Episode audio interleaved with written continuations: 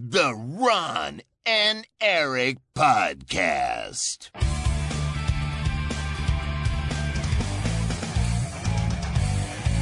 Double kill. Hallo en welkom bij de Ron en Erik Diablocast. De podcast van Ron en Erik over Diablo games. Dit is aflevering 666. Mijn naam is Erik Diablo en bij mij zoals altijd Ron Diablo. Ron Diablo, de welbekende DJ. The gates are opened. Is dat van Don Diablo? Nee, nee. Nee, nee, nee dat is van Ron Diablo. Ja, Ron Diablo. Ja, precies. Ja. Ja. Me. Oh nee, dat is weer een ander De nummer. 666 beste DJ ja. op de lijst. Ron Diablo. Alle hits, hits, hits, hits. Uit de negende ring, ring, ring. Verduiveld lekkere muziek. Ja. Hey Ron, Ja. ehm, ik voorzie een probleem. Oeh. Ik voorzie een groot probleem voor onze podcast. Oh, Die het, oh. bestaan, het voortbestaan van ons prachtige audioprogramma dusdanig in gevaar kan brengen. Oh, oh, maal twee. Oh, kut, dat Luister. doet me eraan denken. Ik moet nog steeds regelen dat wij opgenomen worden in het archief van beeld en geluid. Oh ja? Ja, ben in gesprek. Ben je niet bang dat het van binnen opgegeten wordt of zo? Ik weet niet helemaal wat dat betekent, maar ik hoop dat we erin komen. Gewoon. Lijkt me gewoon grappig kan je zoeken op Ron en. Erik en dan vind je Ron en Erik. Maar betekent dat ons archief voor eeuwig bestaat? Ja. Oké. Nou ja, Nou, als, eeuwig, misschien dat de aarde ontploft niet. Maar... Het is belangrijk, want jouw grappen die mogen niet verdwijnen. Nee. Nee, precies. Zeker nu de podcast dreigt op te houden te bestaan. Ja, zeker. Zeker, want Diablo 4 heeft ons in het vage vuur van game ellende gedompeld. Ja. Ik kan niet anders zeggen. Nee. Luister, wij, we, hebben, we hebben deze podcast. We proberen nog wel eens verschillende games te spelen, zodat we wat hebben om over te praten. Maar ik denk, eh, straks in juni komt Diablo 4 uit. Dat is, nou, ja, dat is alles wat ik speel. Dat is mijn leven. Sorry man. Dit wordt een Diablo-podcast, denk ik. We moeten het omdopen Ja. of zo. Want dit, eh, dit gaat hem niet worden verder. Als je dit luistert, afgelopen weekend was een gesloten beta. Of je had eh, codes moeten krijgen. Ehm, de beta was beschikbaar als je pre-ordert. En in Amerika als je iets bij KFC kocht. Echt waar? dus blijkbaar heel, heel veel mensen Echt op de waar? app een burger kochten. Kregen ze de code en gingen ze de burger niet ophalen bij de KFC. Alleen de code. Alleen nee, gewoon de code kregen ze in de mail waarschijnlijk. Die burger die liet zich over 2 euro daar liggen, zeg maar. Ja. Ehm, eh, afgelopen, ja, wij hebben natuurlijk niet eh gepre-orderd. Dus eh, we hebben gewoon die codes. Maar er, er valt iets. Kijk, Diablo Zo 2 te goed. en 1. Nou, laat ik het zo zeggen. Toen ik afgelopen zomer bij de Xbox-presentatie Diablo 4 zag. En dacht ik eigenlijk maar één ding. Oh mijn hemel. Dit ziet er zo geweldig uit. Ik zat, zat toen met een van mijn goede vrienden. Met wie ik ook Diablo 1 en 2 eh, werkelijk honderden uren heb gespeeld. Diablo 3 in het begin ook. En gewoon groot Diablo-fan. Ik weet dat jij bent ook groot Diablo-fan. Wij zijn oldschool Diablo-heads. Ehm Diablo heads. oldschool Nusselhead. Ja, Diabolo's zijn moet- wij. Ja, wij zijn de, de straight Diabolo's zijn wij. Straight out the top of my Diabolo. en, ehm ja, ik, eh Tekker, je kunt niet aan deze kabel zitten. We hebben al 10 minuten opnieuw moeten opnemen. Als jij ook nog aan mijn microfoonkabel gaat zitten, moeten we straks opnieuw opnemen, schatje. Kom. Ehm, ik zag Diablo 4 en ik dacht meteen, oh, dit, dit, dit ziet er geweldig uit. Dus, ehm vijf minuten in Diablo 4 en ik had al meteen door, kut, dit wordt problematisch. En ik heb het na 15 uur gisteravond, na 15 uur eigenlijk straight spelen. Want ik heb nog even met Erik gespeeld. Toen zei ik, Erik, ik ga weg, want ik moet het nu deinstalleren. En toen heb ik nog 7 uur lang gespeeld, tot 3 uur s'nachts. En toen heb ik het gedeinstalleerd. Ja, je kon in deze beta dus eh, het, eh, het eerste gebied verkennen. Eigenlijk een soort van het eerste hoofdstuk of zo van Diablo. Je kan tot level 25 komen, waar je straks in de game tot level 100 kan Ja. komen. En overigens, deze beta was afgelopen weekend dan dus besloten. Maar volgend weekend is hij open voor iedereen. Dus dan, Oh, als je dit dat luistert, dan kan iedereen het zelf ook nog proberen. Ehm, dus je, kan aardig wat spelen. Ik moet zeggen, ik heb die level cap niet eens gehaald. Want ik was bij level 20 of zo. Dat is toch een aardig eindje. Heb ik de hele middag zitten spelen. En ik dacht, ja, dit is te goed. Als ik dit nu ga spelen en dan na dit weekend mag ik het niet meer spelen. Moet ik tot juni wachten. Dat is, het kan gewoon niet. Ik kan mezelf niet aandoen. ja. Het is een beetje een raar moment ook, want wij, ik ga vandaag dus niet meer spelen. Ik moet, nee, maar de, luisteraar, ik meen het, ik moet stoppen. ja. Ik verwaarloos serieus mijn lichaam en mijn katten als ik niet stop. Want dit is dus het gevaar bij mij. Ik ben, ik ben, ik ga fucking Goblin mode op die Blizzard games. Ik moet echt stoppen gewoon. Um, maar, dus ik, ik ben zeg maar uh, gestopt dus. Wij hebben ook al 10 minuten opgenomen van deze podcast. En wij begonnen eigenlijk met een, een meteen een, een, soort van frictiepunt tussen ons. Of in ieder geval een, een, een, een, laten we zeggen, iets waar we het niet helemaal over eens lijken te zijn. En dat gaat over de open wereld. Uh, we willen niet negatief beginnen. Maar afgelopen zomer werd dus, zoals ik al zei, deze game onthuld bij Xbox. Of niet onthuld, uitgebreid getoond. Werd er gezegd, oké, okay, het is een open wereld. Mm, oké, open wereld. Mm. Maar als je die game speelt, Diablo 4, merk je en uh, dit heeft niet per se betrekking op uh, waar wij het niet over eens zijn. Maar je merkt dat er zijn dus heel veel random events en uh, losse kerkers en dergelijke. Die wat kleiner zijn van aard. wat meer triviaal in opzet die je tegenkomt in de map. En ik moet zeggen, die open wereld is daar erg geschikt voor. Het voelt voor mij heel natuurlijk. Het doet me gewoon heel erg denken aan Diablo 2. Eigenlijk is het gewoon Diablo 2 met random events, voor mij. Um, en uh, die open wereld knoopt dat soort momenten. Plus de verhalende dungeons, de belangrijke dungeons, zeg maar, die je echt moet doen, tussen aanhalingstekens. Knoopt die gewoon heel goed aan elkaar. Het voelt gewoon heel bevredigend. Heb ik, thans. Um, hoe ervaar jij dat? Ik, uh, ik ben het ermee eens. Ik vind die open wereld ook heel fijn. Ja, het is niet eens echt. Ik, ik merk ook weer niet zoveel verschil met Diablo 3 of 2. Je hebt een heel met je Diablo een, 2. Nee, je hebt een hele grote ruimte en dan af en toe vind je ergens een dungeon en daar moet je in. Of er zijn allemaal dungeons die zijn optioneel. Dat is, daar ga je dan in en dan. Ja, kom je door een kerker of er is alleen een kelder met een eindbaas of zo. Of uh, je vindt gewoon een hele hoop loot. Uh, dat is cool. Ja. Alleen waar ik een probleem ja. mee heb, is dat deze game altijd online is.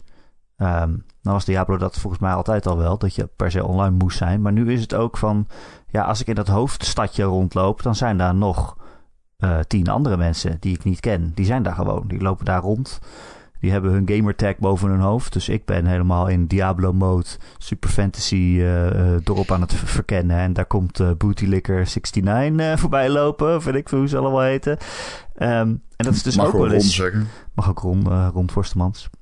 En dat is dus ook wel eens als je gewoon in die overworld loopt en je komt zo'n random event tegen van, nou ja, bijvoorbeeld je komt op een grote vlakte en daar zie je een hutje. Daar zit een, een, een hulpeloze burger zit daarin verscholen en die zegt help mij, help mij. Want er komen nu toevallig op dit moment een hele horde demons aan. Uh, en je bent de enige die mij kan beschermen. Dan denk ik, oké, okay, cool, ik ga deze persoon beschermen. Maar dan is er dus ook gewoon een random ander iemand die ik niet ken. Maar die zit gewoon in die instance van deze game. En die gaat ook tegen al die, men, al, tegen al die demons vechten. Dat ik denk, ja, dit is, maar dit is mijn moment. Ik weet niet, het is een beetje te MMO uh, shit voor mij. En dit is dus waar wij het uh, grondig oneens zijn. Want ik vind dit uh, juist fantastisch. Ik vind het heel erg passen bij Diablo. Het doet mij deugd om... Um, kijk, ik heb deze game altijd in een party gespeeld. En uh, er waren altijd al momenten dat een NPC tegen mij zei van... hey, je bent in je eentje, hoe gaat het? En dat er achter mij iemand stond te dansen of whatever.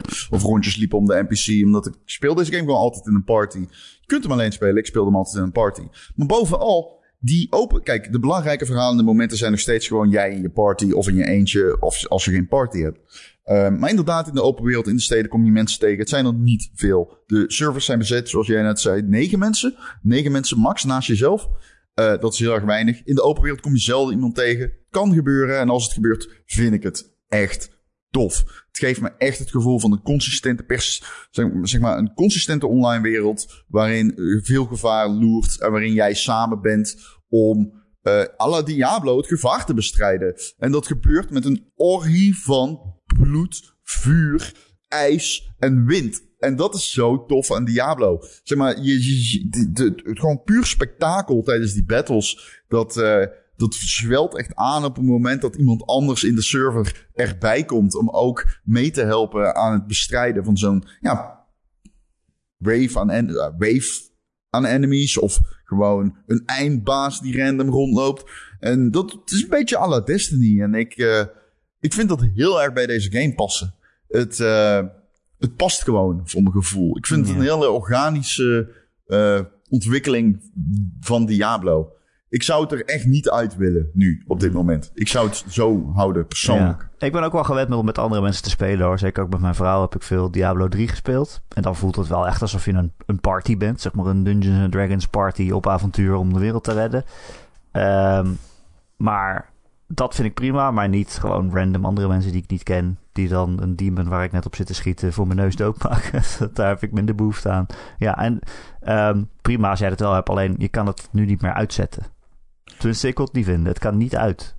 Nee, maar dat wil je toch ook? Nou ja, ja dat is mijn punt. Ik, zou ik, wil graag, ik wil graag in mijn eentje door de wereld van Diablo rondlopen. Of met mijn vrouw, of met een vriend, of wie dan ook. Ja, ik, nee. Ja, maar je loopt in uh... principe alleen, niet alleen door de open wereld. Dus je loopt nog steeds alleen door de dungeons. Je loopt nog ja, steeds alleen door de verhalen en de missies. Ja, het is alleen zo, je hebt zeg maar een hub-wereld... Waar die alle kerkers en alle random shit aan elkaar verbindt. En in die wereld kun je negen andere mensen na tegenkomen. Behalve als je een party van vier hebt, dan zijn het er zes. Ja, dus ik, ik, ik, ik, ja, ik kan dat wel waarderen. Ja, ja, ik hou er niet zo van. Dus ik zou het graag uit willen zetten, maar dat kan niet. Want je bent best wel veel in die, in die overworld. Ik bedoel, je bent veel in, die dorp, in het dorpje om al, al je shit te verkopen en te verbeteren. En ja. je bent best veel rond aan het lopen om naar de volgende dungeon te komen. En al, uh, er gaan allemaal zijmissies die je kunt doen en zo. Er zit echt heel veel content al in deze beta. Het is echt Er zit heel bizar. veel content in deze beta. En zoveel optionele dungeons en dingetjes om te vinden en weet ik veel wat. Ja, want je hebt nu al natuurlijk heel veel mensen. Ik was echt vol of op Twitter en ik had heel veel mensen reageerden zo van ja, maar de endgame, de endgame, de endgame. En dan denk ik, nou ja, oké, de endgame. Maar heb jij reden om te denken dat die endgame. Zeg maar, is er gegronde reden? Er is natuurlijk bij altijd zal het ons benieuwen wat de endgame brengt. Dat is altijd een vraag bij iedere online persistente game. Uh, bij iedere Diablo. Staan bij een Diablo. Ja.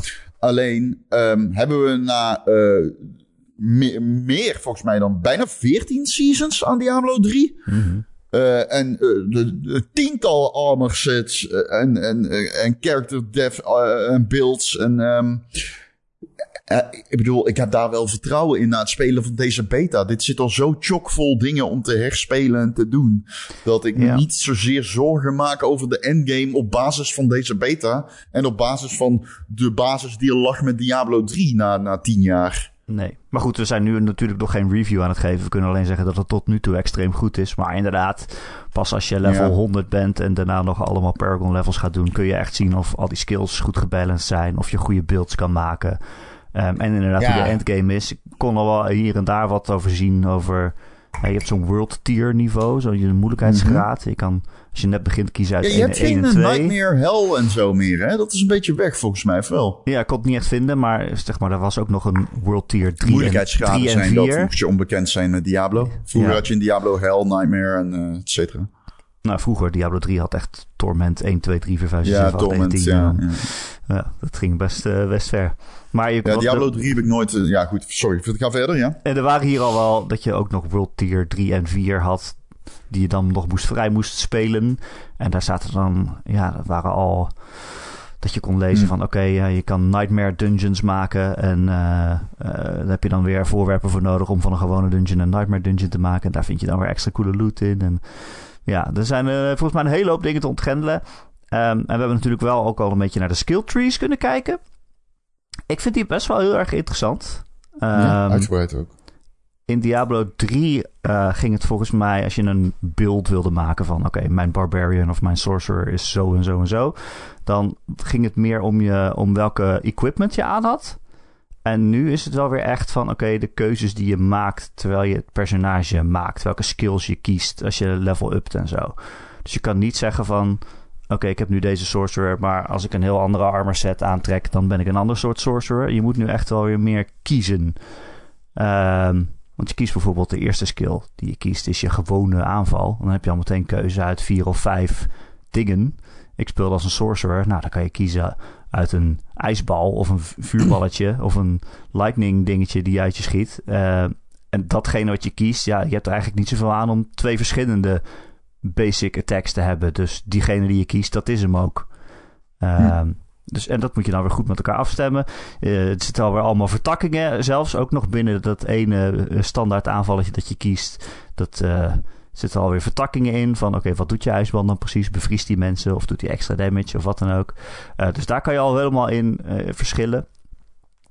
en dan daarna ja, krijg je nog eh, volgens mij uiteindelijk vijf skills die je allemaal kiest en op elkaar af moet stemmen. En ja, dat is, eh, het gaat best wel diep volgens mij van wat ik kon zien. Er zit echt heel veel keuze in van oké, ik ben een sorcerer, maar wat voor sorcerer dan? Heb ik veel ijs, doe ik... eh, eh, bliksemschichten oproepen die voor mij vechten en om mij heen vliegen. Of heb ik een, een schild van ijs dat ik om mezelf heen kan toveren. Ja, dat zit, er zit echt al heel veel verschillende dingen in. Dus het is echt heel flexibel. Wij, wij gaan wel meteen zo diep, hè? En er komt ook nog wij, eh, meteen Ja, de fucking Diablo PTSD triggeren. Maar ik, ehm, ik, om even uit te zoomen Nou, dan. echt letterlijk, Ron. Sorry dat ik je weer... Maar ik had echt letterlijk een trigger. Want ik speelde dus inderdaad al Diablo sinds ik klein was. Ik had echt... Ik, ik startte die game op. De eerste vijf minuten... Nou, dat is in ieder geval een heel mooi filmpje. Het beginfilmpje. En je bent een beetje rond aan het lopen. En toen kwam ik de eerste kist tegen. En ik deed die kist open. Ik klikte erop. En dat geluidje dat eruit kwam... Dat triggerde echt meteen alles in me. Maar je doet de kist open. Het is nog steeds hetzelfde geluidje. Er vliegt Ja, iets ja, uit. En dat maakt het geluidje... En dan denk je, tijdens die milliseconden dat dat geluidje klinkt, denk je, oh, wat gaat er nu vallen? En dat had ik meteen, dat ik dacht, oh, wat gaat er nu vallen? Ja, ja, ja. Ik weet nog dat ik vroeger speelde ik zoveel Diablo 2... dat als ik s'nachts in bed lag en ik deed mijn ogen dicht... zag ik allemaal items op de grond liggen. Dat weet ik nog helder. Ehm, ik wil een beetje uitzoomen, want ik weet dat er ook mensen zijn die deze game eh, niet kennen. En dan bedoel ik met game bedoel ik gewoon überhaupt Diablo. Ehm, Diablo is natuurlijk een dungeon game. Het is zeg maar echt een runner, waarin je gewoon van dungeon naar dungeon rent, loot verzamelt, loot dismantelt en of verkoopt. Eh, je level probeert op te waarderen, tegen eindbazen vecht. En die eeuwige cyclus van betere loot. Ja, gewoon je klassieke dungeon crawler, maar dan wel met een, een echt Blizzard tintje. En blijkbaar nu voortaan een online open wereld. Enfin. Diablo 3, 4, eh, nee sorry, Diablo 4. ehm, toen ik hem dus afgelopen zomer bij Xbox za- zag, dacht ik meteen, oh, het ziet er echt heel goed uit. Het is een hele mooie game. Ehm, en ik draai hem op PC. Ik draai hem op een, eh, een, een, een i7 processor redelijk gedateerd. Komt uit 2000 en, nee, ja, wel 2017. Ik, eh, ik heb een, mijn videokaart is nog een 1080. Dus dat is niet per se eh, geweldig. Maar het is toch hè, weer een echte Blizzard game. In dat de optimalisatie van die engine zo fantastisch is. Holy shit. Ik heb een eh, 1440p scherm. Dat is eh, G-Sync. Runt up naar volgens mij 165 hertz. En eh, ja, doet hij voortreffelijk. Het is, ik speel hem tussen 70 en 80 frames op ultra. Dus niet op de meest sterke PC. En dat is indrukwekkend. Maar het is ook wel echt, eh, moet ik zeggen, grafisch een eh, zeer indrukwekkend spel. Ehm, het is echt een schitterende spelwereld. Ik kan gewoon niet stoppen met kijken naar die spelwereld. En alles kan kapot. Die kleine keltjes barsten van allemaal details. Je kunt bijna alles kapot maken in zo'n zo'n kamertje vol met plankjes en kastjes. En met, met, met, met, met, met, met, met allerlei porseleinen vazen en shit. En het voelt gewoon echt als Diablo tegelijkertijd. Het voelt echt als Diablo 2 in die art direction. En ik weet, heel veel mensen vonden Diablo 3 te kleurrijk, niet gotisch genoeg. Nou, ik kan je vertellen, die eerste wereld is echt gewoon drained van kleur. Het is gewoon helemaal weggezogen. Ehm, het is een soort van ijswereld. En het zijn vooral die grijstinten die je tegenwoordig in heel veel films ziet ook. Hè? Die DC-films en zo. Heel weinig kleur, heel veel grijs. Ehm, maar dan zijn die battles er. En dan, dan, dan spawn je bloedmuren. En je doet die tornado van de paladin. En oh, het is meteen zo'n kleurrijk spektakel. Het is zo'n zo'n zo'n orgie van kleurrijk contrast. En dat is wel echt heel, heel erg vet aan deze game. Het oogt en voelt en klinkt ook echt als modern state-of-the-art Diablo. En daar ben ik wel echt ontzettend content mee. Dat, dat, oef. Ik was zo onder de indruk toen ik het zag. En dan heb je ook nog, ehm, zeg maar, de gameplay is heel erg Diablo 2. Alleen je hebt de dodge van 3, waardoor het dus alsnog wel die vloeiendheid heeft. Ehm, wat ik al zeg, het audio design is supergoed. Maar ook, ik ben ook echt onder de indruk van het verhaal en de bad guy. Je hebt Lilith, dat is eh, eh, volgens mij de dochter van Mephisto, als ik het goed heb. Ehm, en zij ja, wordt geïntroduceerd met een krankzinnig introfilmpje. Echt krankzinnig vet. En vervolgens zijn er nog in-game cutscenes, wat heel erg raar is in Diablo. Maar je hebt dus in-engine in-game cutscenes. Ehm, Maar ze pakken wel weer echt uit. Oh mijn hemel. Het is. eh, Diablo is zo Diablo in Diablo 4. Het is zo erg Diablo. en Lilith is zo'n goede bad guy. Poeh. Oeh. Ja, dan moet ik al zeggen, die filmpjes maken voor mij Diablo echt Diablo. En boy, Blizzard pakt echt uit. Daarmee Ja. in Diablo 4. Er zat in het Oh, begin wel één zo'n cool. filmpje dat je denkt, wat de fuck gebeurt hier allemaal? Ah, Ja, het, dat is- was wel het is echt mooi. echt, het is echt heel cool. Serieus, het is echt heel cool. Ehm, en ik heb ook wel de indruk dat het een klein toegift is naar de mensen die Diablo 3 te, te, te kleurrijk, niet gotisch genoeg vo- veel vonden. Nou, eh, je gaat er field day hebben als je dat vond in Ja. Diablo 4. Ja, je kan je echt je lol mee op dan, want dit is wel echt, eh dit is wel echt gothic gewoon. Het is inderdaad wat jij zegt, kleur, kleurloos. Maar ja, eh, ja, niet dat het erg is overigens. Het, is, het hoort er Nee. helemaal bij. En ja. Ja. je voegt zelf de kleur toe, inderdaad, wat jij zegt.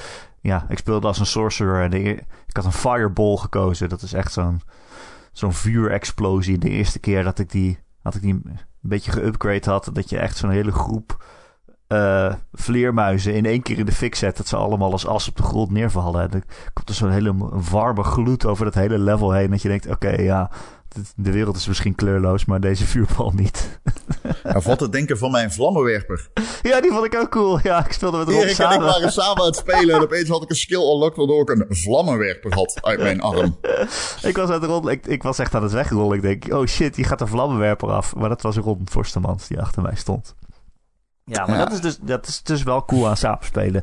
Dat snap ik dan ook wel weer wat jij bedoelt. Dat, dat je dat soort dingen hebt. Want ik had, ja, had zo'n vlammenwerper in het scherm. En ik had ehm, twee bliksemschichten die om me heen vlogen. En alle vijanden gewoon random aanvielen. Dus het was echt zo'n zo'n orgasme van, van oranje vuur en blauwe eh, schichten. En Het hele scherm eh, ontploft een beetje. Ja, Dat, ja, dat is, dat is altijd wel lekker.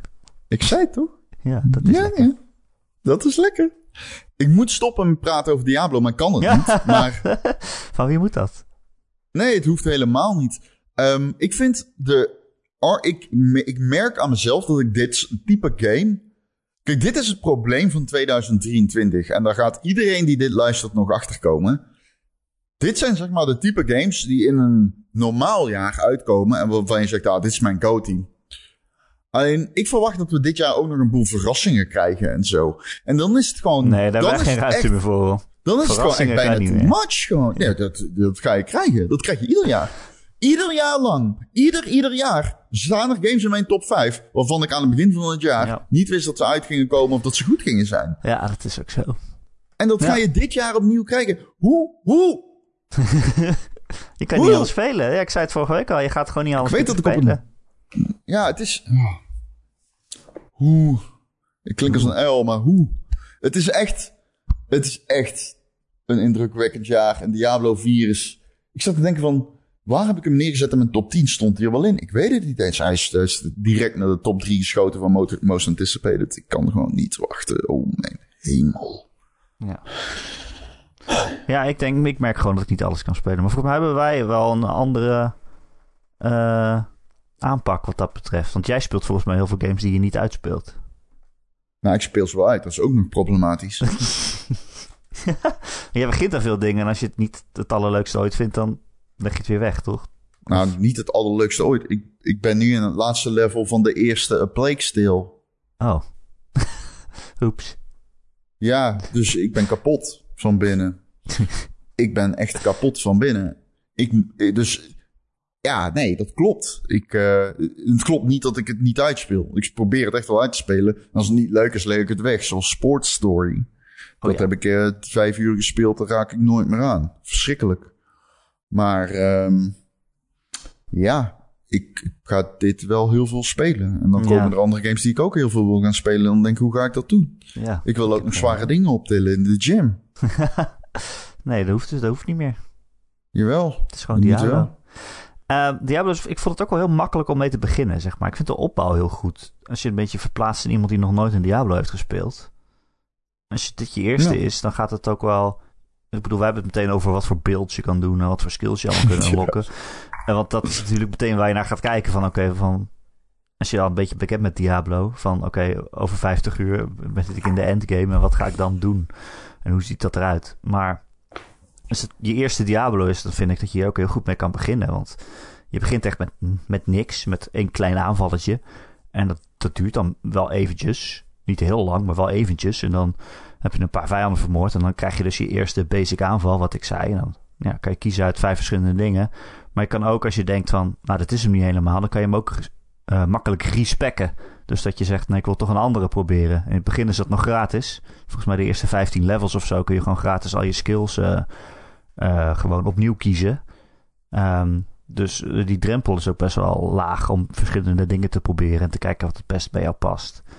Um, Zeker. En ook uh, zeg maar de snelheid waarop je nieuwe skills krijgt. Dat, Diablo kan daarin best wel overweldigend zijn. Van, oh, ik heb een basisaanval en nog super, super aanval en dan nog, nog vier magische skills of zo. Maar het duurt best wel even voordat je die skillvakjes allemaal vol hebt. Dus je krijgt echt wel de tijd om daar gewend aan te raken. Van, oh, deze knop, onder deze knop zit mijn vuurbal. En onder deze knop zit mijn bliksemschicht. Um, dus het gaat ja, wel gestaag. Het is niet dat je lang zit te wachten van oh, wanneer krijg ik nou mijn skills. Maar ook wel, ja, je krijgt altijd tijd om eraan te wennen, vind ik wel. Ja, zeker. Vind ik ook. Ik vind ook dat ze dat goed opbouwen. Um, moet wel zeggen, skill tree erg overweldigend. Zeker als sorcerer. Het is echt heel veel. Ja. Uh, ik had wel af en toe dat ik dacht, oeh, nou weet ik het ook weer niet helemaal wat ik nu moet gaan spekken. En, um, maar dat is juist wat Erik in het begin zei cool, omdat je dus heel veel keuze hebt in variabelen om je sorcerer, jouw sorcerer te maken, zeg maar. Of sorceress. Ja, nee, um, ja, ik had het ook wel. Het is wel een beetje overweldigend, ja. Dat je dan alweer een nieuw uh, vakje hebt voor een nieuwe skill die je kan kiezen. Maar dat je ook nog denkt, ja, maar ik wil eigenlijk ook nog punten stoppen in mijn vorige skill om die nog sterker te maken. En oh, ik heb hier ook nog allemaal bonusdingen met extra mana of extra resistance of wat dan ook. Dat klinkt ook wel handig. Het is wel elk moment, elke keer dat je één skill point krijgt, heb ik wel. Oh, ik zou dit aan vijf dingen uit willen geven. Dat is op zich een goed teken natuurlijk. Dat je altijd iets te willen hebt. En ja. coole nieuwe dingen om uit te proberen. Maar poeh, het was ook wel... Ja, ik weet nog niet wat nou verstandig is om te kiezen, zeg maar. Nee, ja, kijk, uiteindelijk ga je toch weer dadelijk uh, het internet afstruinen op zoek naar beelds. En dat is ook een beetje hoe Diablo werkt. Je gaat nee, nee, dat doe ik nooit. Nee? nee, daar heb ik hekel aan. Oké. Okay. Dat moet je inmiddels toch al weten. Ik hou niet van guides of, of dingen of via een guide doen. Ik wil het lekker zelf uitzoeken. Oh, ik hou ook niet van guides, maar um, in de hogere Diablo-regionen, als je met mensen samen wilt spelen, zijn ze wel meestal op zoek naar bepaalde beelds en zo. Dus dan wordt het wel moeilijk om um, dan uh, zeg maar gewoon je eigen. Maar ja, goed, wie weet. Ja, We weten natuurlijk niet hoe de endgame wordt. ik speel gewoon met vrienden of met, met mijn vrouw en dan een beetje samen ja. klooien. Ja, ik word, ik word, dan word ik inderdaad nooit zo goed als de beste Diablo-spelers, maar dat vind ik ook niet erg. Nee, dat is niet erg. Nee, dat is ik zo. Who cares? Doe het voor mezelf. Ja. Oké. Okay. Nou, Hoef jullie niks te bewijzen. Wij ja. zijn er klaar voor. Wij hebben er zin in. Um, ja, ik, um, ik weet niet zo goed wat ik er verder nog over kwijt kan. Behalve, ik ben benieuwd hoe iedereen de open beta vindt. Je kunt hem als het goed is op consoles ja. spelen. Je kunt hem op de PC spelen. Diablo schijnt ook goed te runnen op een Steam Deck. Alleen uh, moet je... Nou ja, de game launcht via de Battle.net natuurlijk. Um, Oh, Diablo op een Steam Deck. Holy shit, wat een goed idee. Ja, dat gaat gebeuren. Ja, dat krijg je natuurlijk ook nog. Oh.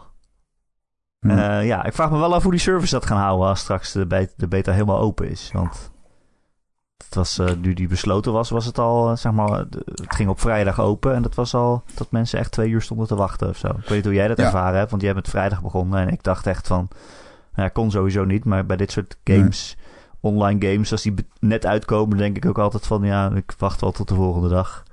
Nou ja, als je lang genoeg meeloopt, weet je dat dit erbij hoort. Dit, ik was teleurgesteld geweest als dit er niet bij geweest. Als dit er niet bij hoorde. Je hoort minimaal een dag lang te klagen over de beta. En daarna kun je pas spelen. Dat hoort erbij, daar betaal je voor. um, ik, uh, ik vond uh, de dag twee kon ik meteen inloggen, hoefde ik niet te wachten. Ik moet zeggen dat dit soort dingen bij zelfs de nieuwe MMO-expansions van Blizzard ook nog steeds zo is. En dan, kijk, het is een algemene wet in uh, server videogame land, hoe je het ook wilt noemen. Je kunt je niet voorbereiden op die spike. Dat kan niet. Jij nee. kan niet genoeg servers bezitten om die spike te counteren. dus ja, precies, dat kan wel, maar dat kan niet. Dus ja. wat uitgevers, ontwikkelaars allemaal doen, en dat doen ze allemaal, is gewoon it on the nose, it on the chin. En gewoon accepteren dat je 24 uur lang alleen maar klagende mensen in je mentions hebt. Dat de fora overstromen met kritiek. Dat de pers over elkaar heen struikelt om te zeiken over de servers. En daarna gaan mensen die game spelen. Ja, dus sterker nog, Diablo 3 is daar een heel beroemd voorbeeld van natuurlijk. Dat was... Diablo was natuurlijk iets dat je offline speelde. En Diablo 3 werd verplicht online. Ook omdat ze zo'n auction house hadden en zo. En alles moesten, alle items moesten kunnen verifiëren en weet ik veel wat. Dus Diablo 3 moest je online voor zijn. En heel veel mensen wilden die game gewoon single player spelen. En de eerste dag, of zelfs de eerste week geloof ik, was het... Wat was het? Error 37 was het geloof ik, toch? Dat was een Klopt, volgens mij wel. Bekende, maar durf niet 100% zekerheid te Een soort van meme geworden. Ja, dat je gewoon... Dat je dacht, ik ga mijn eentje Diablo spelen. Maar dat dat, dat kon dus niet, omdat de servers overbelast waren. Ja. ja, dat is wel pijnlijk. Ja, zeker als je net zo'n toch impopulaire beslissing hebt genomen om het always online te maken. Althans, toen, toen was dat bij de fans, bij de hardcore fans, wel uh, niet zo populaire beslissing. Ja, en dat, het dan, dat je dan ook nog krijgt dat je het niet kan spelen. Ja, dat was wel heftig. Nee, maar ik vond het hier inderdaad ook wel goed opgelost. Het was de volgende dag. Uh, ik tegen de tijd dat ik hem opstartte had ik minder dan een minuut wachttijd. Dus, uh, maar ja, dat zijn wel altijd van die dingen dat je denkt... ja, mensen hebben het speciaal hiervoor gepreorderd. Je hebt het helemaal geadverteerd van... als je nu preordert, dan kan je dit weekend de beta spelen. Het is een besloten beta, dus je weet in principe hoeveel mensen er die een code hebben, volgens mij. En hoeveel mensen de KFC hebben besteld om een code te krijgen. maar uh, ja, nee, ja, dan nog. Je gaat er niet vanuit dat iedereen met zo'n code op vrijdagmiddag om vijf uur klaar zit om Diablo 4 te gaan spelen. Ja, dan gebeurt het toch en dan uh, begeven de servers het. Dus ja, nee, maar ja, straks uh, volgend weekend kan iedereen hm. uh, met een console of een PC die beter spelen. En dan ja, wordt het nog erger, toch? Neem ik aan. Ja, laat vooral even weten, ook onderaan de comments in de, op Gamer, waar je dit artikel, waar je deze podcast vindt, of in onze Discord, wat je van de game vindt. Ik ben heel benieuwd hoe die bevalt. Ik denk dat die heel erg goed bevalt voor veel mensen. Oh, is zo goed. Tot nu toe. ja. Uh, ja, ik kan niet wachten. Maar goed, wachten moet toch. In de tussentijd, uh, ja Ron, waar wil je het over hebben verder? Ik heb nog even wat... Uh, ja, ik ben dus doorgegaan met uh, Plague Still Innocence, heet die volgens mij. De eerste. Requiem is de tweede. Ehm, een beetje haat-liefde verhouding met het spel, zoals de vaste luisteraar weet. Ik heb uh, deel 1 in het begin vond ik hem leuk. Toen ben ik, kwam ik erachter dat het een beetje uh, The Last of Us is. Alleen ren je dan achter een bolderkar aan de hele tijd. Um, uh, dat is een beetje gechargeerd, maar daarmee bedoel ik te zeggen... de gameplay is niet echt Juvel net. Het is heel ja, formule-ish. Het is heel erg... Oh, je hebt een slingshot, daarmee ram je licht uit, ram je vijanden dood en that's it. Inmiddels aan het einde van de game komt er een mechanic bij. Het verhaal wordt vele malen interessanter. Ik zou zelfs zeggen heel erg goed.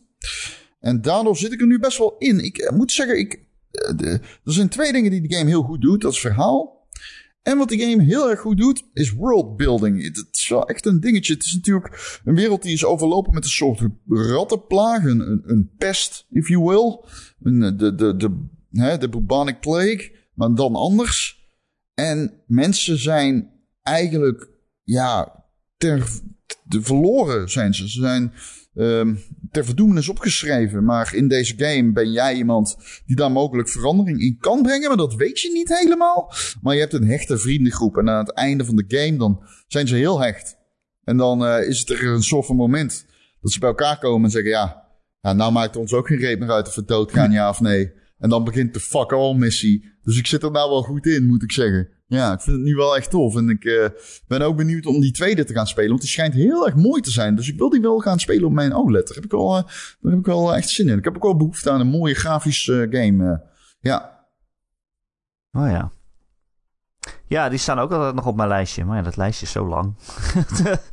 ik, ja, ik speel hem op mijn Steam Deck. En dat is wel een lekkere manier om hem te, oh. spelen. Oh ja, oh ja. Ja. ja. Um, ik ben op, mijn Steam Deck is nu mijn Persona 3 machine, moet ik zeggen. Mm. Het is, uh, als ik naar bed ga en dan pak ik nog even de Steam Deck erbij en dan doe ik nog een paar levels in, uh, in de Persona 3 uh, toren. God, wat een goed spel is dat toch. Ja, ja dat is natuurlijk op Game Pass gezet uh, begin dit jaar samen met Persona 4. Mm -hmm. Dat is überhaupt mijn favoriet, dat is nog steeds zo. Persona 3 wordt vaak over het hoofd gezien. Eh, omdat 4 de beste is en 5 de nieuwste is. En ja, heel veel mensen eh, ontdekten Persona pas in de laatste jaren, of toen 5 uitkwam. Maar Persona 3 is wel echt. eh, ja, oud. Het is wel heel oud. De graphics zien er niet uit. Maar heb mensen hebben daar ook. geen last van. Maar, eh, Ik heb hem ook. Ik heb drie persona's. Ik heb drie, vier, vijf. Ik heb ze op alle drie op twee platformen. Namelijk PC en Xbox. En ik heb, ik heb Persona 5 zelfs op drie platformen. Holy die heb shit. ik over de PlayStation 4. Je bent een grotere fan dan ik. Ja, maar ik heb ze allemaal nog nooit echt veel gespeeld. Persona 3 is wel behapbaar. Dit is wel, die is maar 60 uur of zo. Dat is deze motherfucker. Ja, Persona 5 is echt letterlijk is, is 120 of zo. Ja. Dus dat is twee keer Ja, zo de lang. laatste keer dat ik een game van 120 uur speelde is volgens mij Elden Ring geweest. Of The Witcher. Witcher is dat, ja. Ik, ehm, ik eh, misschien, wie weet, wie weet. Ik moet zeggen, voor wie het niet weet...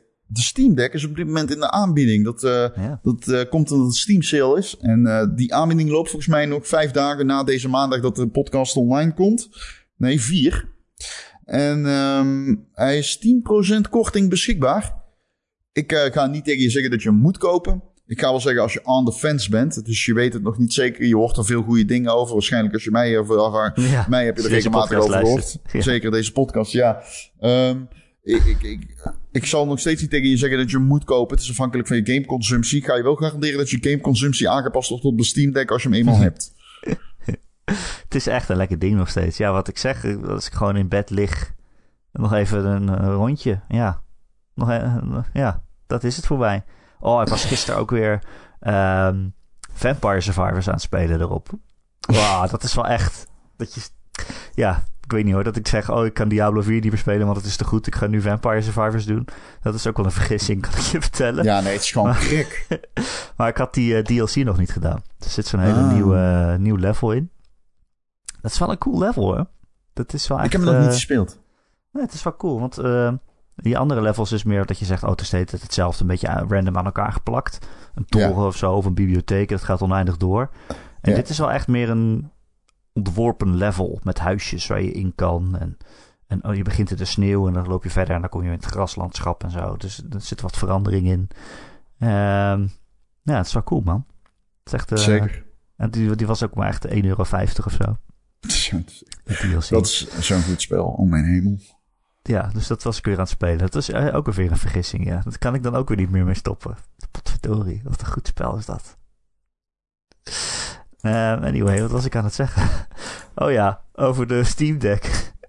Eh, het is een fantastisch apparaat, maar ik zeg er altijd wel bij, het blijft nog steeds een PC. Dat is wel, je moet er af en toe een beetje mee klooien. Als je Ik- alles ik- eruit ik- wil halen wat je wil. Klooi, klooi jij er nou... eh, Even oprecht. Klooi jij er veel mee? Want ik dus totaal niet. Ik doe Nee, maar- niks. Sommige mensen zijn niks gewend.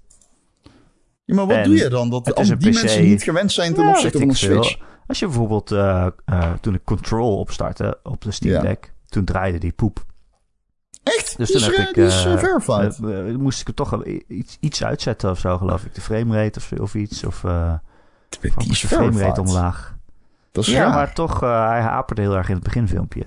En dan doe je een paar instellingen aanpassen. Misschien hebben ze dat nu gepatcht hoor, dat hij nu verified is. Ik denk het, Maar ja. het is ook maar een voorbeeld met dat soort dingen. Dat je denkt, oh, even de graphics, ja, één dingetje terugschroeven en dan doet hij het goed. Ik, Ja. ik moet zeggen, ik heb. Ik, ik, ik- ja, ja, ja, goed, ja, ja, ja. Ik heb het niet zo. Ehm, ik, ehm, ik heb het niet zo. Ik, maar ik ben dus ook niet het type dat juist wel heel erg op zoek is naar die verdieping van... Ik start hem op in desktop modes en ik ga allemaal eh, dingen veranderen in de, de, in de BIOS. En eh, dat doe ik niet. Ik eh, geloof het wel. Ik heb zelfs mijn startup animation niet aangepast. ik geloof het wel, vind het prima. Ehm, ik, als je dat wel leuk vindt, ook leuk. Ik ben niet een van hen. Nee, maar ja, bijvoorbeeld eh, dat ik Game Pass erop wil kunnen streamen. Dat is nu heel handig voor Persona toevallig. Nou, dan moet je toch even inderdaad in desktop-modus opstarten. Een of andere vreemde Ja. code invoeren ergens. En dan, eh, ik weet nog steeds niet precies wat ik nou gedaan heb. Weet je, abracadabra, dat, dat je in Steam een website kan openen of iets. Op de een of andere manier. Pardon, nou, er is een hele goede is een hele goede uitleg te vinden online. Van Microsoft zelf ook. Dus het is niet eens eh, dat je iets illegaals aan het doen bent of zo. Maar je moet het wel even doen. Het is, eh, ja. Het is ook niet dat je elke game die je koopt er dan per se altijd op werkt. Je moet altijd even checken van hoe goed werkt het dan. En eh, moet je er nog iets voor doen. Ja, en verder is er niet echt heel veel nieuws deze week. Ik, uh, Microsoft is nog steeds tienjarige deals aan het sluiten. Met je buurman, met je magnetron, met je koelkast, met je, ja, met je broodrooster. Allemaal dingen waar ik nog nooit van gehoord heb. Wat ik weet niet wat het iets ervan vandaan nou, Iedereen heeft op dit moment een tienjarig contract voor Call of Duty, behalve Sony. Ja. Um, ik, ik weet, ik, het, echt, als deze deal niet meer doorgaat, dan weet ik het ook, dan weet ik het ook Wat was het allemaal? Sony hoeft letterlijk alleen op de achterkant van een bierveeltje zijn handtekening te schrijven. En ze hebben tien jaar Call of Duty op dit moment zitten zegt, uh, het gaat eigenlijk heel nergens meer over op dit punt. Ik, nou, daar komt iets bij. Ik wist niet eens dat ze bestonden. Ik weet het. En uh, Ubitus? Ubitus? Ubitus. Wij zijn toch best wel. Wij zitten toch al best wel aardig lauw in het gamewereldje rond. En ik heb hier ook echt nog nooit van gehoord. Nee, toch? nee, ik had er nog nooit. Ubitus had ik dus nooit van gehoord, weet ik. Ja, ik had er nog nooit van gehoord. Um, daarover gesproken, bij Diablo 4. Volgens Blizzard komt hij niet naar Game Pass. Nee, nee. Als het al zo is, zouden ze het niet mogen zeggen. Dus ja. Ja. Ehm, ze mogen dat nu niet. Ze mogen die deal nu nog niet sluiten. Dat mag nu nog niet. Nee. Zou wel een ja, Game Pass game gaan. Oh man, wat als ze dadelijk World of Warcraft en zo gewoon in Game Pass doen, dat je geen subscription meer hebt, omdat je Game Pass hebt. Dat soort shit gaat Microsoft doen, hè? Ja, denk je, wordt het dan niet veel duurder? Want World of Warcraft kost toch echt 10 of 15 euro per maand of zo? Ja, ja, maar ja, ja, ja, maar ja. ja, ja, ja, ik weet het niet. Ik denk wel dat ze dat soort dingen gaan doen met subs. Want dat is wat Microsoft wil. Ja. Microsoft wil gewoon dat je eeuwig in dat ecosysteem zit. jij moet vernetflixificeren. Dat is wat zij willen. Dat jij gewoon eeuwig die 15 euro betaalt. En uiteindelijk 20 en 25 en misschien wel 30.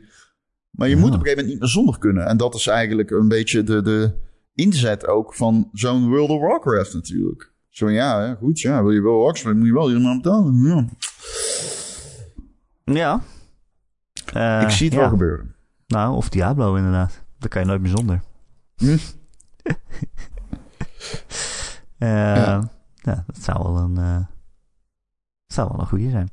Ja. ze hadden, ik zag ook, als we het toch over die zaak hebben, ze hadden ook... Um, de FTA had testimonials gepubliceerd van anonieme uitgevers en ontwikkelaars die zeg maar voor uh, de overname zijn. Dus ze hebben ook met mensen gesproken die uh, willen dat het doorgaat. Um, bijvoorbeeld was eentje, dat was dan ook anoniem, maar die zei van ja, het wordt eigenlijk hoog tijd dat iemand Sony aanvalt. Want Sony heeft best wel een, ja, geen monopoliepositie, maar die staan natuurlijk best wel erg voor. En deze persoon zei van ja, dat, dat, ja, eh, daar maken ze ook wel gebruik van of misbruik van. Het is maar net hoe je het wil zien. Dus het zou eigenlijk wel chill zijn als Microsoft of als, als Xbox zo groot wordt dat Sony weer wat meer moet concurreren. En daar valt dan natuurlijk ook weer wat voor te zeggen. Ja, ik weet niet of deze Microsoft Activision deal daar toe resulteert. Ik weet niet in hoeverre dit nou echt gaat zorgen voor een aanval op Sony's hegemonie in die AAA-space op de console. Um, kijk, ik heb nog nooit... Ja, nou goed, ik wil het niet serieus nog een keer daarover hebben. Nee, nee, nee. Maar het is wel weer echt zo van ja. Wat ik hoop vooral niet dat Microsoft dadelijk besluit om vooral die ontwikkelaars games te laten maken die Sony al maakt. Want ik vind dat Sony de space heel erg richting een uh, ik, Sony zeer goed gedaan. Wat ze heel goed gedaan hebben, is het vercommercialiseren van het medium videogames. Ze hebben dat heel toegankelijk gemaakt. Met toegankelijke verhalen, toegankelijke personages, toegankelijke licenties, volwassen IP's. Die ze echt vanuit de. Ze hebben, letterlijk karakters van de personages uit de zolderkamer getrokken. En gewoon naar Hollywood gebracht. Waarvoor ik ze eeuwig dankbaar ben. Uh, het is wel een beetje allemaal platgeslagen lectuur. Om maar even heel denigrerend te zeggen. En um, ik, ik, ik, ik hou juist... Bijvoorbeeld zo'n Nier Automata is natuurlijk een game die iedereen waardeert, die hem gespeeld heeft, maar niemand kent. Dus dat is, het is niet zo dat Microsoft nu de aanval gaat openen om, de, om, om, om, om Taro's shit over te nemen of zo. Um, want daarmee bereik je niet het brede publiek. Dus ik denk wel dat, kijk, Microsoft uiteindelijk gaan zij wel die kant op, dat ze de inzet. Uh, ik hoop alleen niet dat dat ervoor zorgt dat zij ook nog meer van dat soort type games gaan maken. Kijk, ik hoop wel dat Fable vooral een RPG is. En ik hoop wel dat uh, Starfield er vooral een RPG is, zeg maar. En ik heb er even gezegd wel vertrouwen in. Volgens mij uh, is is, eh, eh, komt dat wel goed. Ja, nou, toen ze Bethesda kochten, volgens mij hebben ze die tot nu toe redelijk met rust gelaten en gewoon hun eigen ding laten doen. Niet dat ze nu zeggen, oh, jullie moeten nu eh, voortaan uh, God of War concurrent gaan maken of zo. Nee. Nee.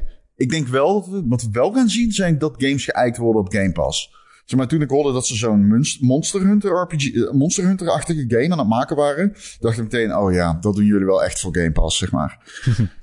um, ja. Monster Hunter staat ook op Game Pass. Ja, precies, gewoon zeggen.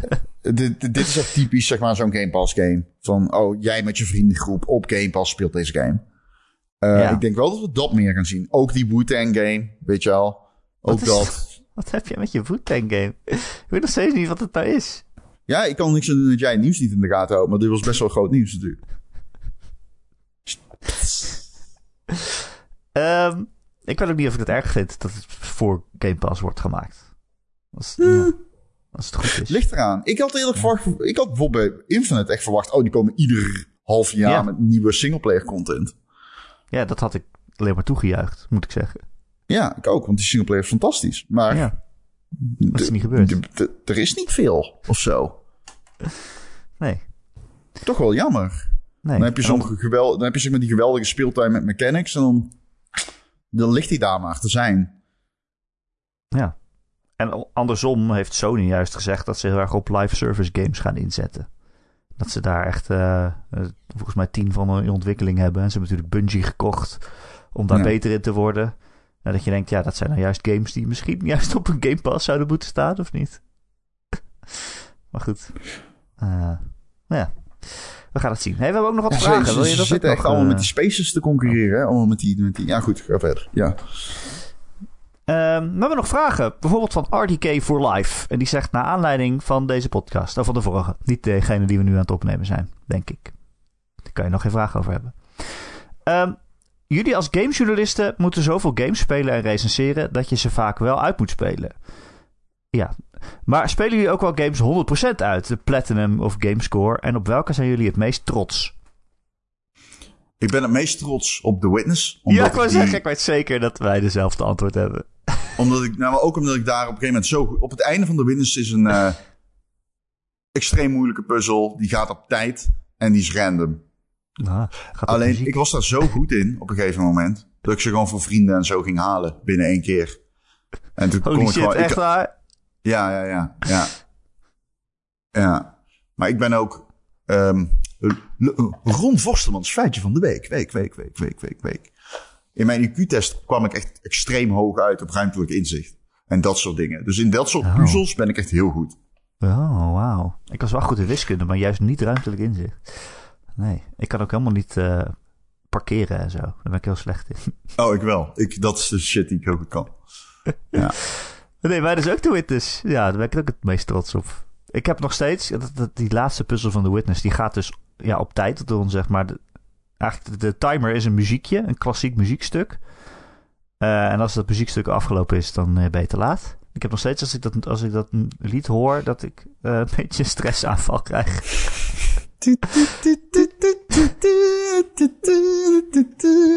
Ja? Krijg je al ja. met de flitsen? Zie je al einde gaat het al, over vliegen over de olievelden. It ain't me, it ain't me, I'm no fortune. Nee? Oké. Okay. Aan het einde gaat het nummer dan ook sneller en sneller. Dat je denkt, oh shit, het is bijna afgelopen. ja. Ja, mooi.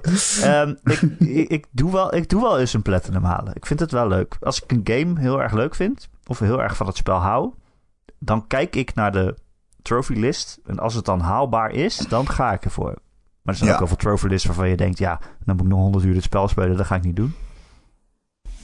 Uh, nee. Hoezeer ik ook van het spel hou. Maar ja, ik doe het wel eens. Vorig jaar heb ik bijvoorbeeld uh, Horizon uh, Forbidden West wel Platinum gehaald uiteindelijk. Mm. Ja. Toen dacht ik, ja, ik ben al zover. Dan kan ik net zo goed doen. Het is niet uh, een van de dingen waar ik het meest trots op ben. Niet die, uh, wat is het, uh, in the Hall of the Mountain puzzle van The Witness. Maar wel die, um, die, ik heb Call of Duty 4 heb ik ook uh, uh, alle, de volledige gamerscore op Xbox. Um, dankzij, maar dan heb je natuurlijk de, de extra missie is de moeilijkste dan, die je dan de allerhoogste moeilijkheidsgraad moet doen. En dat is natuurlijk um, de Mile High, High, Club. Ja. Dat was ook wel extreem bevredigend om dat laatste shot uit te delen en dan uit de, die jet te springen en dan platinum. Yes! Sweet. Eh, ik heb ook nog Resogun, de Platinum Trophy. Ik weet nog wel dat die toen best wel moeilijk was. Resogun, dit eh, arcade schietspel van Housemark. Daar moest je ook best wel goed in zijn om dat te halen, volgens mij. Dan moest je een heel, alle levels helemaal in één combo spelen of zoiets, geloof ik. En uh, ja, wow, dat was ook een vet goed spel. En Skyrim had ik uh, helemaal 100%. De gamerscore. dat is wel veel uur volgens mij. Dat is wel veel uur, ja. niet eens uh, dat, dat, dat, dat je dat gedaan had. Ja, Skyrim. Goed spel, man. Hm. Um, Hubertus die zegt uh, dat ChatGPT en alle collega's, dat is natuurlijk helemaal hip en zo, maar ook gevaarlijk volgens veel mensen. Of op zijn minst moeilijk voor mensen die het nog niet begrijpen. Zoals elke technologische sprong dat is. Uh, ik vroeg aan de AI een D&D-avontuur voor twee kinderen van 8 en 11 te schrijven. Niet gewelddadig en duur van ongeveer twee uur. Toen was ik toch best onder de indruk. En toen ik wat verder experimenteerde, zag ik vrij snel dat alles erg afgezaagd clichématige resultaten oplevert. Voor mijn spelletjes met de kinderen is dat natuurlijk prima. Nu mijn vraag: wat is jullie verwachting van de invloed van deze tech op verhalen in games? Ik had het hier toevallig over in mijn vriendengroep laatst via WhatsApp. We hadden het er heel erg over wat nou de invloed kan zijn van betere AI. En ik begon meteen over, nou ja, er is natuurlijk AI Kijk, een probleem is processorkracht bij AI. En dan heb ik het letterlijk over AI in de traditionele vorm. Bijvoorbeeld vijanden die moeten opmerken dat jouw laserpointer in de badkamer in de spiegel schijnt. Waardoor ze weten dat jij om de hoek staat. Dat soort rekenkracht wil je lokaal. Die kun je niet um, door een API elders in de cloud laten, uh, um, laten genereren. Um, dus dynamische AI is nog altijd best wel een ingewikkeld verhaal. En ik verwacht daar in de komende jaren best wel veel grote sprongen op. Als je het hebt over AI zoals jij dat uh, uh, nu beschrijft, dus AI als in uh, ChatGPT en image, um, image generation. je ziet het natuurlijk al, de bepaalde, bepaalde bijvoorbeeld in, volgens mij die game, Hard, hoe heet die weer? Hard, hoe heet die game? Fuck, in ieder geval die shooter met die aliens en die pratende geweren. Hard for Life of zoiets. De naam uh, high on Life. High on Life. Dat je op een gegeven moment posters tegenkwam in de slaapkamer die dan AI gegenereerd waren. Dus dat is interessant.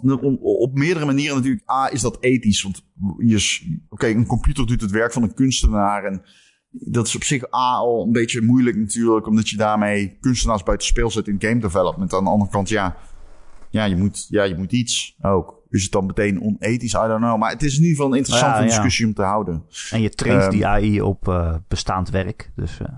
Dat is ook iets dat daarin meedoet. Plagiaat het is eigenlijk. Plagiaat eigenlijk, ja. Um, dus ja, dat is uh, listig. Maar moeilijk. Ja, moeilijk, moeilijke discussie. Ik denk wel dat AI een hele grote rol gaat spelen, ook op die manier binnen game development. Zeker met indie scene. Um, het is wel zo. Voor mij gaat er niks boven handgemaakte lineaire avonturen als het gaat om verhaalvertelling. Kijk, binnen, kijk, stel je Kotor voor. Kotor is nu binair in keuzes, zeg maar. En dat je, je bent goed, je bent slecht. Um, je zou kunnen opteren dat je met AI een meer menselijk gesprek met iemand kan houden. Waarbij je meer in de marge kan gaan zitten emotioneel. Maar leidt dat nou tot een beter gesprek? I don't know. Daar ben ik niet zo van overtuigd zou kunnen dat... Kijk, als het dadelijk echt heel goed is, kan dat natuurlijk wel. Maar op dit moment zou het heel erg ingeperkt moeten worden... wat die AI voor vrijheid heeft binnen het verhaal. Want ja, totaal compromisloze AI-gegenereerde verhalen... zijn natuurlijk niet interessant. Um, en dat is een vrijheid die je waarschijnlijk niet wilt. Dus daar zou ik waakzaam voor zijn. Ja, ik denk wel dat het het leven van ontwikkelaars waarschijnlijk wel makkelijker kan maken. Zoals heel veel technologische sprongen het leven van ontwikkelaars makkelijk maakt. En elke nieuwe engine uh, heel veel werk uit handen neemt. Uh, dit zou bijvoorbeeld ook. Ja, kijk, je gaat geen heel verhaal opzetten door een AI laten schrijven. Maar ja, weet je, zo'n hele open wereld met allemaal NPC's die allemaal iets tegen je zeggen als je voorbij loopt. Daar, dat, daar zitten nu allemaal junior schrijvers op die zo het vak leren. Maar dat kan je natuurlijk ook door een, uh, door een AI laten genereren. Van geef mij 100 prompts van mensen die jouw gedag zeggen. Of oké, maar en nu in dit dorpje is iedereen arm. Dus, of iedereen heeft een accent van dit en dit en dat. Dus geef me nog honderd van dat soort zinnen. Dan heb je, dan heb je er gewoon honderd in één keer waarschijnlijk. Uh, er moet Ja. er nog wel een mens overheen om dat allemaal nog een beetje te fine-tunen. Maar volgens mij is dat wel sneller dan een hele open wereld met duizenden personages in je eentje schrijven. Ja. Alleen ja, mijn vraag is dan natuurlijk wel weer. Wat ik dan, dan wel weer gevaarlijk aan is, is kijk, al die junior mensen die nu worden getraind in schrijven, in dialogen schrijven op dit soort, ja, eigenlijk misschien hersenloos werk.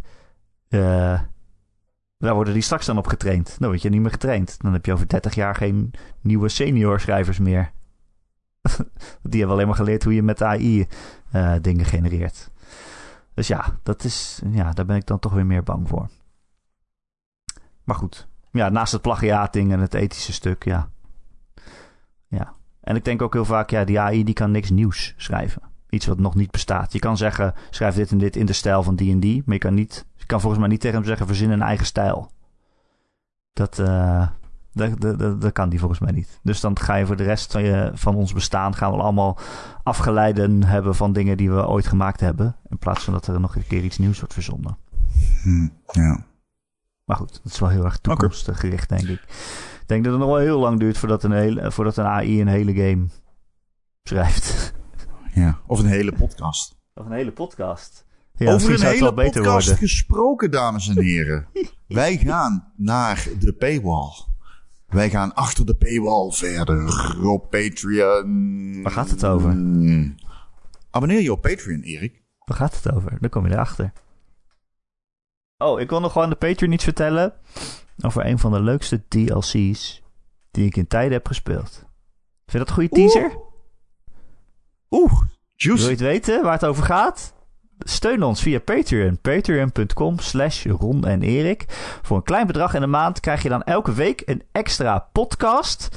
Eh, ja, elke week een extra podcastje van een kwartiertje tot een half uurtje. Gewoon nog even shoot the shit. Ron en Erik, eh, koningen van het internet. Eh, vanaf een bepaald bedrag word je ook vriend van de show. En dan verdien je een dikke, dikke shout-out. Dat zijn deze week Betje Fris, Bobby, Christian, Dozen Faces, Gojira, Grekio, Heisenberg 190, Marky Mark, Mr. Mime, RDK for Life, Recreator, The Rock, The Killing Bean en Wesley D. Allemaal hartelijk dank voor de steun. Heb je geen geld voor ons over? Geen probleem. Je kan deze podcast gewoon gratis blijven luisteren. Elke maandagochtend via allerlei podcast-apps en feeds waar je je op kunt abonneren. Komen we elke maandagochtend uh, vanzelf in je oren. En als je dat ergens doet, waar je ook een review achter kan laten, dan zouden we dat heel fijn vinden als je dat een keertje doet. Vijf sterren op bijvoorbeeld Spotify of op Apple Podcasts, want dan zijn we weer beter vindbaar voor nieuwe luisteraars. En dat is, uh, ja, daar doe je ons een grote plezier mee. Je bent ook heel erg welkom in onze Discord, de Ron en Discord. Dat is een heel gezellige community van meer dan 400 luisteraars en gamers. En uh, daarin praten we over games en uh, spelen ook wel eens een spelletje samen. En uh, ja, het is daar super, super gezellig. Ik kan niet anders zeggen. De link naar deze Discord vind je in de show notes. Dus de beschrijving van deze podcast. Tik daarop op je telefoon en klik op de link en dan zit je in onze Discord. En dat is heel gezellig. Dan kun je ook een vraag stellen in het kanaal Vragen voor de podcast. Kun je je vraag kwijt en wie weet behandelen we die wel weer. Net als deze keer. Dat was leuk.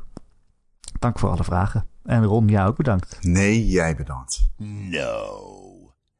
Thank you.